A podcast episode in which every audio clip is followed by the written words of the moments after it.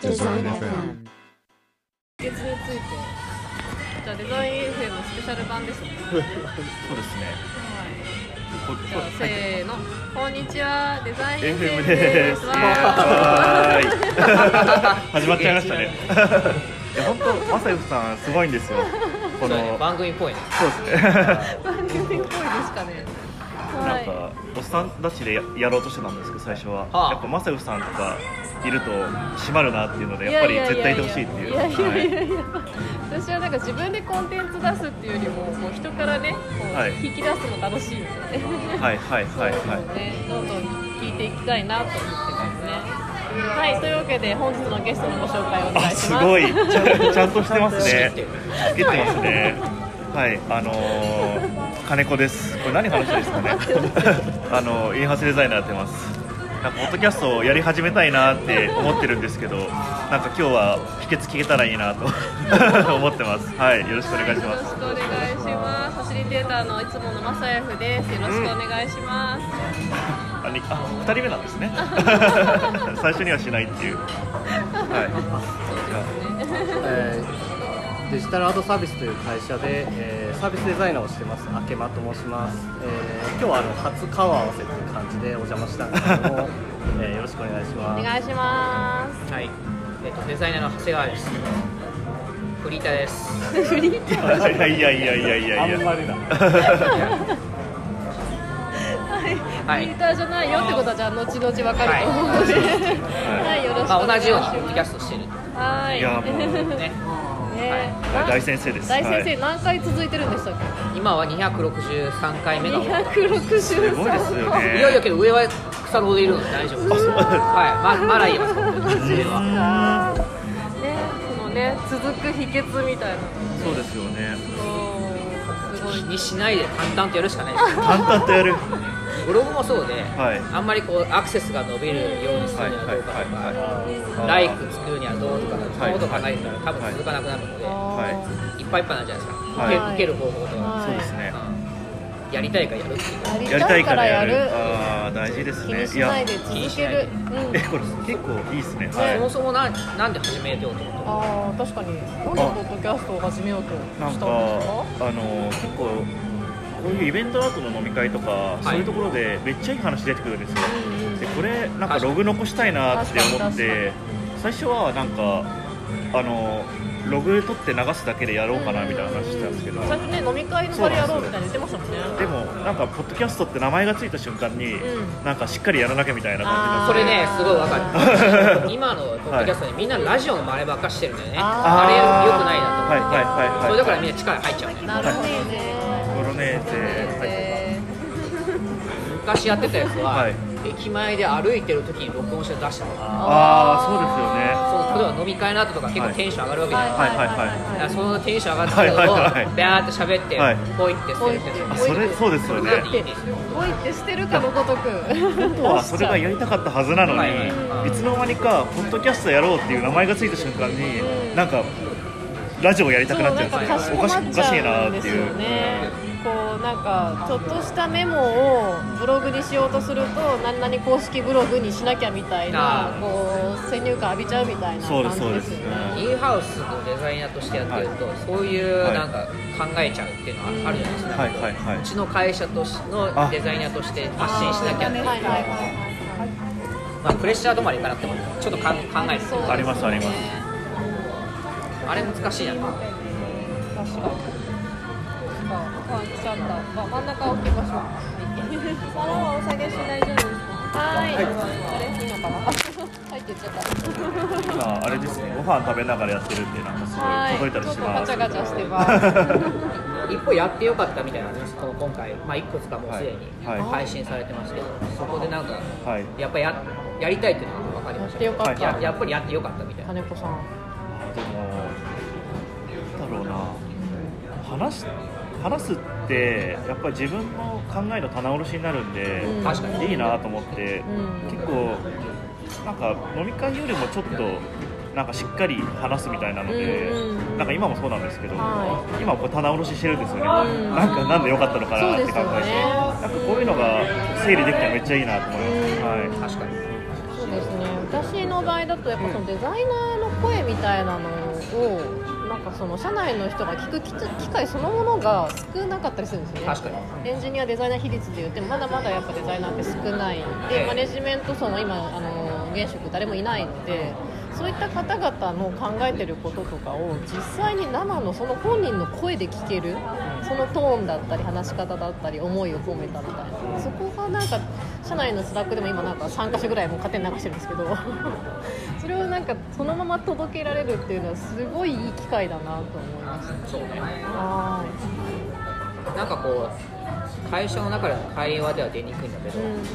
ポッドキャストを経由してようやくあこの人こんなこと考えてああそうそうそうそう。ありますね。ありますよね。それはその場が設定されるみたいなのがすごい大事だね確かに確かに。最近あの忘年会どうかみたいな。あああるじゃないですかあるねあの話題になって忘年会出るべき出ないべきだから昔はまあ飲むってことしかまあ設定がなかったんだけどあまあ、こういうなんかトークをする場が設定されるっていうことで、なんか普段はしない話ができる。あそうですねデザイン F ってなんか初めに聞いた時にそのデザインでやるんだみたいな、うんうんうん、マジかすげえなと思ったんですけどは逆になんかデザイナーってい。ろんな種類い。る中で、はい。デザインってなんだろうって話す場を設定するのってすごい。難しい。ですよね、はい。はい。はい。そはい。の大枠の場を設定したってい。うのは結構面白い、そうです確かになんか結構ドキドキはしますよねなんかそうな名前かにあの冠つけてるんで一番大きい。とこ取りましたもんねなんか続けないと申し訳ないですよね。は本当にじゃあもうそもそもデザインとはみたいなところからみたいな、はいはいはい。多分突き詰めてほしいなと思ってるのはそのインハウスデザイナーとしてのデザインとはだと思うあーはいはい今はいはい。今うちのポッドキャストだとそのはい。これはあまりいいことじゃなかったのかもしれないけど最終的には。あの幅が広すぎない。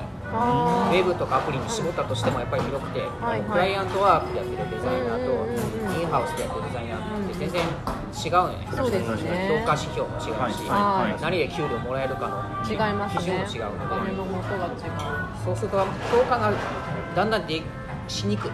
一人のクリエイターとしての共感はできるけど、はい。仕事の文脈での共感って結構難しくて。だそういった意味ではそのインハウスデザイナーっていうところだけにあえて絞ることで、はいはい。そこでの共感っていうものはとかそのデザインとはみたいなところは見出せるんじゃないかな、確かに確そかに。こはいいなと思う、そうですね。超聞きたいです。僕はあのインハウスじゃない。ので大体あの普段そういうクライアントワークやってるとインハウスの人と接することってほぼない。あその話が聞きたくて金子さんに声かけて話させて。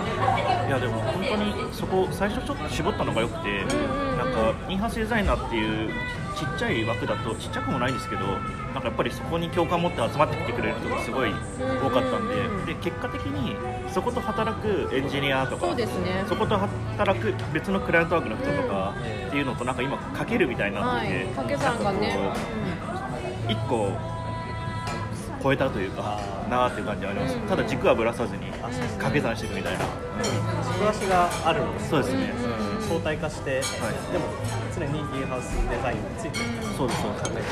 逆にクライアントワークから輸入するみたいな感じ感覚ですよね、はい。インハウスってね、なんかその国勢調査の統計上とかもこう数とかが、ね、現れにくかったりだとかそもそもその社内の中での人数が少なかったりしてなかなかプレゼンスをもう本当に大声を出していく発揮するみたいなのって大企業とかじゃないと難しいみたいなのがどの企業でもあったりするんですけどで結構そこをあの、まあ、大企業主体じゃ最初多分ななかったと思うんですけどそういうところからの始まりでインハウスのデザイナーっていう雰囲気ができたことは私もなんか旗から最初旗から見てた側だったのですごいなと思ってて、はい、そこで集まれるんだっていう、はい、ワクワクしましたね。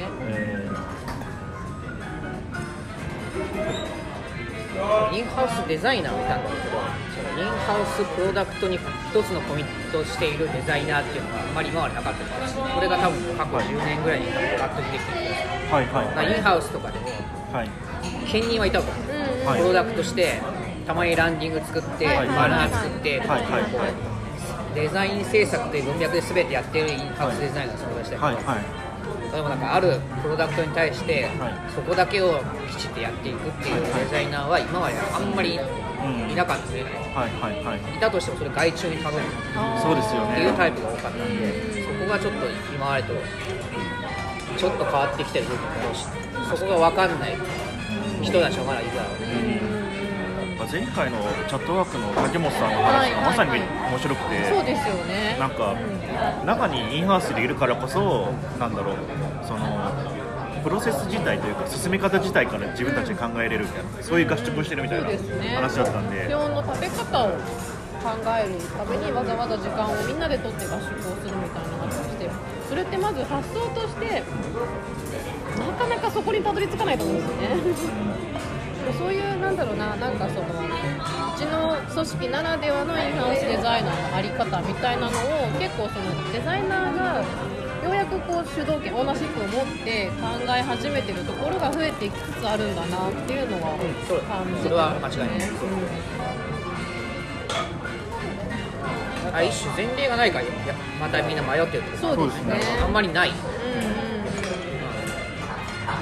からまあコミュニティとかを通してああなんだ同じ悩みじゃんっていうのが分かりさえすればそれはそれでいい。と思う本当そうですよはい、ね、本当そうですね。なんかそのじゃもう少しなんだろう少し過去のデザインだと、まあ、ファッションだったり、まあ、何かものとしてのプロダクトだったり、まあ、広告だったりっていうところのデザインだったらもう一回多分、まあ、ゲームもそうですけど作って出したらそこで作業というかできること終わりだったんですけどやっぱその IT ウェブの文脈だと継続的な改善っていうのが必要になってくるっていう時代がようやく本当になんかもう定着してきたというか。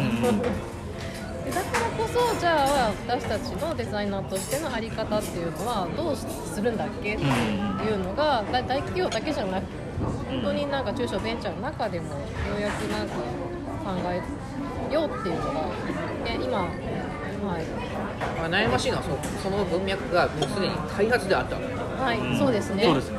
でそこが途中からデザインもってなってきたから面倒くさい、そうですそうです、ね、あーそれわかります。わかります。そこがそのなかなかこう開発ドリブンのはいはい。中から、はい。まあ、デザイナーにビジネスに、まあ、どこに非常かさておき、はい、そここを変えていくところが難しい、多分多くの企業であるはい、それは本当に、まあ、弊社もそうですけど他の企業さんでもよく聞く話ですね。なんかスクラムにデザイナーが入り始めたのとかも、んうんうん。なんかここ12年ぐらいですよね、うんうんうんなん。か一般的にやり始めたのって。そうなんかそのデザイナーっていうものがなかなかスクラムの言語の中でもうん。なかったですもんね。なかったですね。最近は自然にやってる会社多くなってねそうそうですね。ん。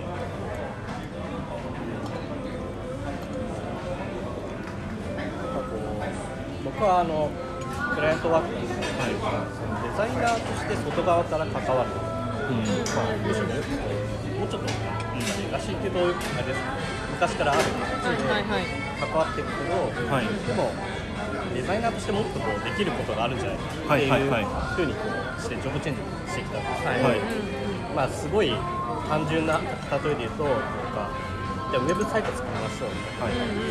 じゃあウェブサイトって単純にデザイン作るだけじゃなくて会社のその価値をもう一回棚卸しして整理して、まあ、アウトプットする、でそっちの整理するっていうところにコミットしないと、まあ、ちゃんとした効果出ないですよね。っていう話になってきてでも会社を整理するときに会社にこう根本的に課題が見つかったりする。うん。それを置いたまんまアウトプットできなくなってきてでもっとその会社自体のあの価値をなんですかね作る働きができないかっていうなってきたんですけど、はい。そうするとこう外の人がそれやるのかあジレンマそこはなかなか難しいものですそうですね。あの第三者の視点になれるので、はい。政治の政治上関係だったり、だからそういった意味ではすごいバリューは出せると。思うので、どこまで踏み込めるかというと、ねまあ、この2人とかには勝てないところはそういやいやいや。いえいえそうやっぱりインハウスっていうのに対する一種の箱がね、あそこ、はい、両方いた方がいいかなとまあね、思って、両方ともいた方がいい。なんかインハウスだと逆にその言えないこととかあるんですよ。そうですね。あの外からだから言えることとかってあって。あの外のプロフェッショナルだからこそあの、まあ、マネジメント経営層が話聞いてくれるみたいなのも一種あったりもするんですよね。あとこれインハウスデザイナーの怠慢だと思うんですけど結構インハウスのデザイナーってなんか権力とかに無頓着だったりするんですよ。あだから発言力とかっていうのにあんまり磨きをかけてない人が多くて。なるほど。だからみんなツイッターで愚痴ってるわけね。そうなんです。だかなるほどなるほど。らなんですあの結構あんまりみんな声を大にして言わないんですけどなんか面白い話。結構その社内でどれだけ発言力があるかっていうのってなんかビジネスマンとか言ったら結構古い職種というかなんかちゃあのー昔からある仕事の人たちはちゃんとやってきたわけですよ。はあのある意味。いい意味でも政治力ちゃんと持ついみたいな。はいそうですね。なそれでもデザイナーってなんかなんでいいもの作ってるのに認めてくれないんだって思っちゃうとこあるじゃないですか、はい。あれってちょっとインハウスの文脈だともったいないなって思うところがありますよね、それがよくわかるのがはい。あの株式公開するとこあるじゃん、はい。はい。そこにさだメンバーがどれくらい株持ってるのかっていうの名簿が書いてあるなるほど。あれ見ると、はい。デザインが低いのよ。えーはいはいはい。営業とかはい。企画とか、はい。そういった、まあ、本当に売り上げに直結する経営と言われている人たち、はいはいまあ、デザイナーもそうなんだけど、そうなんですよね。けどまあはい。あのまあ、昔からそういうふうなポジションを取っていってる人たちの、やっぱり率が高いわけですよ、なんとも、はい。はいはいあこれやって思ったそうですそうです。本当に思います、ねはい。いやいや、たまに見ると面白いよ。それ面白い。いやなんかそこを口出さないのが美徳みたいなのがなんか変な雰囲気があったりとかしてあれはなんかなんですかね。良くない風潮だなと思ってますね。というか、まあ、そもそもななんだろうな、前金子さんもおっしゃったみたいに、はい。デザイナーになれた自分みたいなところに一つ満足してるところとでその先じゃあ作りたいものが作り続けられることに満たされているみたいなのがあって。それもそう。はい、ありますよね。なので、なんかそのよりじゃあそのキャリアアップして、まあ、広域の範囲で何か仕事をしようみたいなところの多分イメージもなかなかロールモデルも少なくって、描ききるのが難しくて困ってるみたいな人も多いんじゃないかなとは感じます。結構今インハウスデザイナー実はみんな危機があると思っていて、はいはいはい気づいてない人多いと思うんですけど、はいなんか UX みたいなものが流行りだした時あにそれこそディレクターとか、はい。リサーチャーとか、はい。あの美術職だった人たちが、はい。そこのあのなんですか能力を高め始めてる。んですよそうですね、そうですね、あそうすす。ると、なんか、あの UX デザイナーだから、なんかなんとなくデザイナーって名前ついてるから、やらせてもらえたところが、なんかそういうつ強い、パワフルな外来種、外来種って違うか、なんでしょうね、あの強い人たちになんか食われるっていうのが、すぐに起きると思っていて、元々のビジネス強そうですそうです強サイドが、はい。勉強してきちゃうんで、あっちが。はいなんかゼロ回のキャリアの話でもされてましたもんねああ、さすがありがとうございます。はい。でその僕も今、はいサービスデザイナーっていうのがはいはでそのまあ、サービスデザイナーってなんやねんみたいな感じ、まあうん自分でもなりつつ仕事をしてるで、まあ、まず名乗るみたいなところから、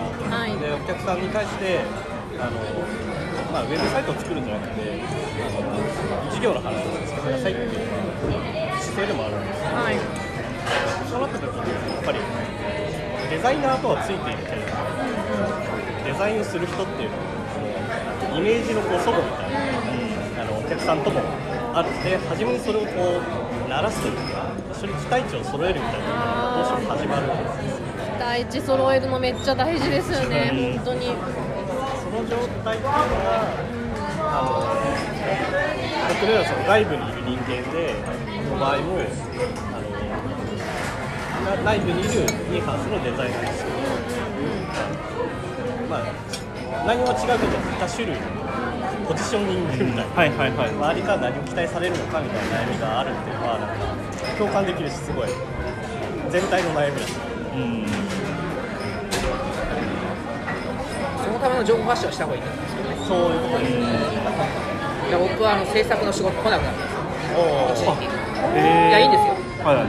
来てほしくないから、なん。かあえて要は小難しいブログとかいっぱい書いてるうちにはい来なくなったん。ですよ、はい要は、あこの人言われた通りに作ん。ないなっていう、あそれできちゃったん。で、セルフブランディング。はいなるほ。ど。かっこよく言うそうだよね、他から書いてたけど、けど、そういうのは知ってった方がいいかもしれない、自分がややりたい仕事の姿っていうものを、まあ、ブログなり、もしくはポッドキャストもやってもいいけど、それはしていかないと確かに。確かに。分かんないから何者なのかうんなんかそうですね自分が何者かみたいな情報発信をするっていうこと自体もなんだろうななんかちょっと怖がっちゃってたり、まあ、今目の前でやってることへの忙しさでだったりできてないみたいな。予測でもいいのでありその情報発信ができない理由ってなんか何だろうまあ時間がないですよねできない理由ですか、あまあ、時間がない、リソースがないとかもいろいろあるんですだろうな、なんか意外とその各自の当たり前が他の人にとって当たり前じゃない、いいなんかそのバリューを持ってるんだよっていうことに気づいてない。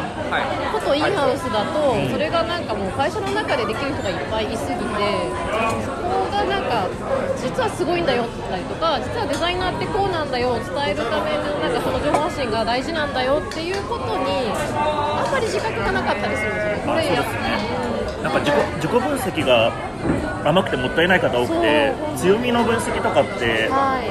なんだろうなんかもっとどうやっていいんだよみたいなところありますよね。そうです、もっとどやっていいし、誇っていいし、自信持っていいよっていうのは、もう常にもう全インハウスデザイナーに伝えたいです。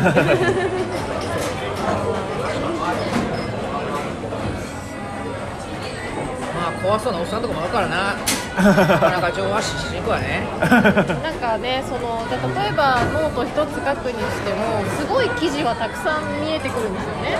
他社,、ね。はい、他社のもうじゃあ100以上好きがついてる記事だったりとか、あこんなのを自分じゃ書けないって思うと書きにくくなっちゃうみたいなハードルはやっぱりあって私は本当その最近やったラフスケッチに1行書くだけでもいいからそれでも価値があるんだよっていうのをすごい伝えたいです。それ結構最初のポッドキャストの問題と近いですよね。そうですね、一緒一緒、本当に。なんかこうちゃんとやろうと思うと手が止まる問題。本当はいに。ちゃんとやらなきゃの呪いですね。その辺がそのデザイナー、まあ、従来のデザインタイプのデザイナーのメンタリティと違うわけですよ、要はいいものをはい。マックスの力では何ヶ月に1回出すっていうのは、はっていう価値観なんですよ。そうですそうですそうですね。まさに。はい。けどはウェブの配信っていはい。1日でも込めたらあなたは忘れ去られるっていうふうに思ってやらないと。続かないわけ確かに確かに。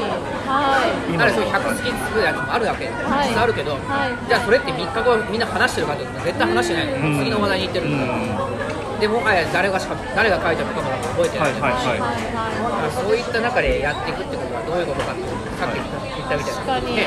軽いものでもいいから出していくっていうのははい。はい絶対必要だと思う、確かに。い。確かに。デザイナーのマインドセットを変えていかなきゃっていう話ですね。ここはこういう情報発信だよね、はい。作るのは別にこだわるだけこだわるだけはい。はいはい構わないでも、はい。作るところも結構本当小さな積み重ねが後で大きな力になるみたいなのってすごいあると思ってなんかそういうところをなんかいいかっこいいなんか大規模リニューアルとかじゃなくても一つ一つの仕事って本当に大事だからそれって価値があるよねっていうのはちゃんと伝えていきたいですね。いやこれ本当になんか秋間さんとかと話したいんですけどなんでデザイナーって100点じゃないものを出すの怖がるんですかね。それね。気持ちとしては分かりますよね。まあねもちろんはい。なんか子供でも子供のキャテスもはい入ってるんですよ、はい見せてってはい。はい。頑張ってありますこれ今まだ本当の俺じゃないから。はいはいはいはいそういうのってあるなああ本当の俺じゃないっていうのが俺じゃないかやっぱりデザイナーが評価されるものっていうのが、はい。アウトプットだって思ってる。からあはいはいはいそはのプロセスっていうものはいはいはいが、評価に、はい。まあ、すごい抽象的なものなんで入りづらい、はい最近大学の教授さんと話した時に、いはい。やっぱりアウトプットが強力な人のポートフォリオはめっちゃ素敵で、はいはい。分かりやすい。はい。もう UX デザインとかを専攻してる学生のポートフォリオは、とにかく分かりづらいし、はいはいはい。それを読み解く、まあ、文脈を読み解いてそうですね。スキルが必要ですねそれはそれで。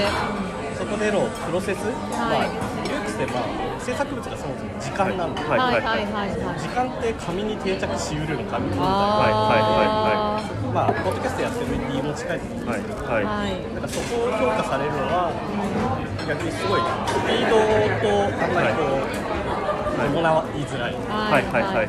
から、プロセスにすごく特化してるデザイナーの人はあの途中経過っていうものがちゃんとその文脈として、はい。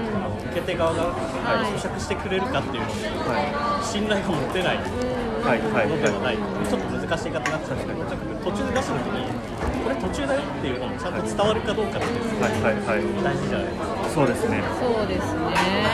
そのそういう感じだからこの人もはい。毎月毎日毎日情報出してるからこの人が出すのははい。そういう姿勢で出してるんだってセットで受け取れればいいんですけど、まあ、未だにデザイナーってこう100%アウトプットを出してるってはいはいはい思われてるんじゃないかなっていう思われてるだしこれを目指してんだったらこのこの2つ働き方は不可能だと思う100%ない。ないですね。永遠にやってこないそうです。あそうですよね。そうですね。100%になっちゃったら終わっちゃうってことですね。終わるはありえない。しむしろプロセスをすごい重要視しないとアウトプットが出せないと。ステークホルダーのミーティングで確かに積極とか確かにで開発者の人とコミュニケーションね、うんだからそれがそもそも問題だとねあのもう成果物だけしか評価ができない我々が問題なんですただあのお客さんとのやり取りの中でもこれ途中ですよって言って出しても、はいそこにこうすごいいやこれじゃダメだみたいな、はいはいはいフィードバックがあると思うんですはいはいはい途中ってなんだろうプロトタイピングしている精神とか、はい。スタンスっていうのの共有がセットじゃないですか。だからそこがねクライアントワークと UX デザインとかって呼ばれてるやつのギャップだと思う UX デザインっていうのはコミットしてほしいわけクライアントに。一緒に作りたいのはい。けどクライアントワークしたいって言ってる人たちは電子レンジと思ってるのデザイン電子レンジ。何か。案件をどっかの中に入れてバーンってして時間をポチッと押してチャーンってああわかりやすい。そうそうそうはだから一緒に作りたいんじゃないんだよ。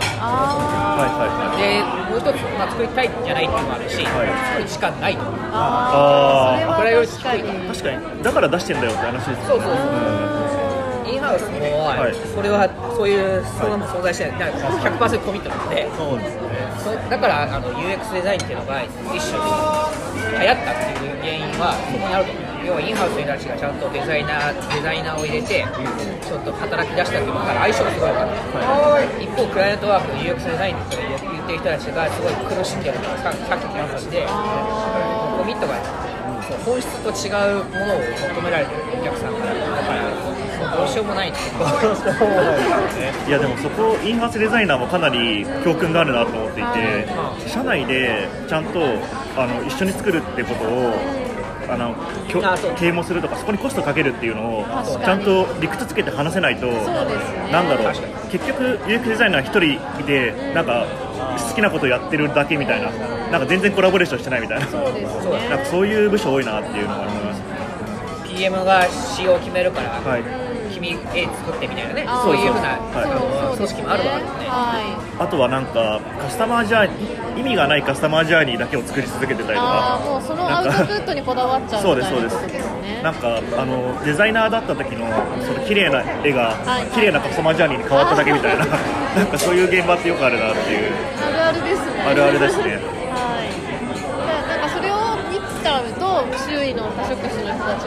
綺麗なカスタマージャーニーだったり綺麗なペルソナって本当に意味あるのって思い始めちゃったりもするそうですね、はい。そういう人たちがこうなんか1ヶ月かけて使わないなんか綺麗なペルソナの表とかを出して UX デザイナーいらなくないみたいな感じになってくるの結構悲しいな。ってい。うないですね本当になんかそのプロセスをなんか大事なんだよっていうのは私あのまあ仕事柄もとんでもない量のポートフォリオとかレジュメとかを見てたりはするんですけど、まあ、それでもやっぱりその結果だけ並べちゃうっていうのはもうデザイナーあるあるで。で、まあ、ただそのどうしてもなんだろうな採用する側としてはすごいその人がどんな戦い方をしてどんな冒険を経てそこに至ってるのかみたいな、その漫画でいうとこのこのボス倒しましただけの結果だけ1枚ペッて見せられるよりもそこに至る何話もの いろんなお話を見たいですでんんな判断をしてどんな仲間と共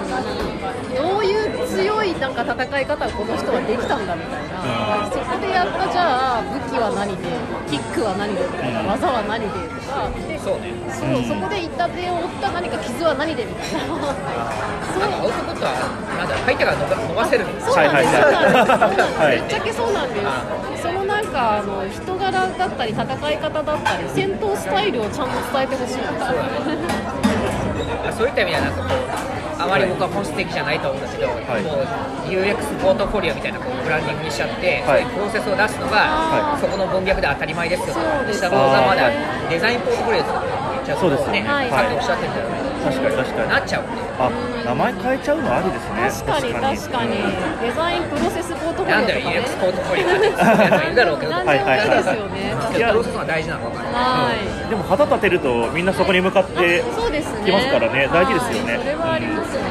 なんか多分 PM とかも最近名前ちゃんとしっかりあの流行り始めたからそういう仕事が啓蒙されたみたいなのそうあって、ですね、名前つけるのも大事ですね。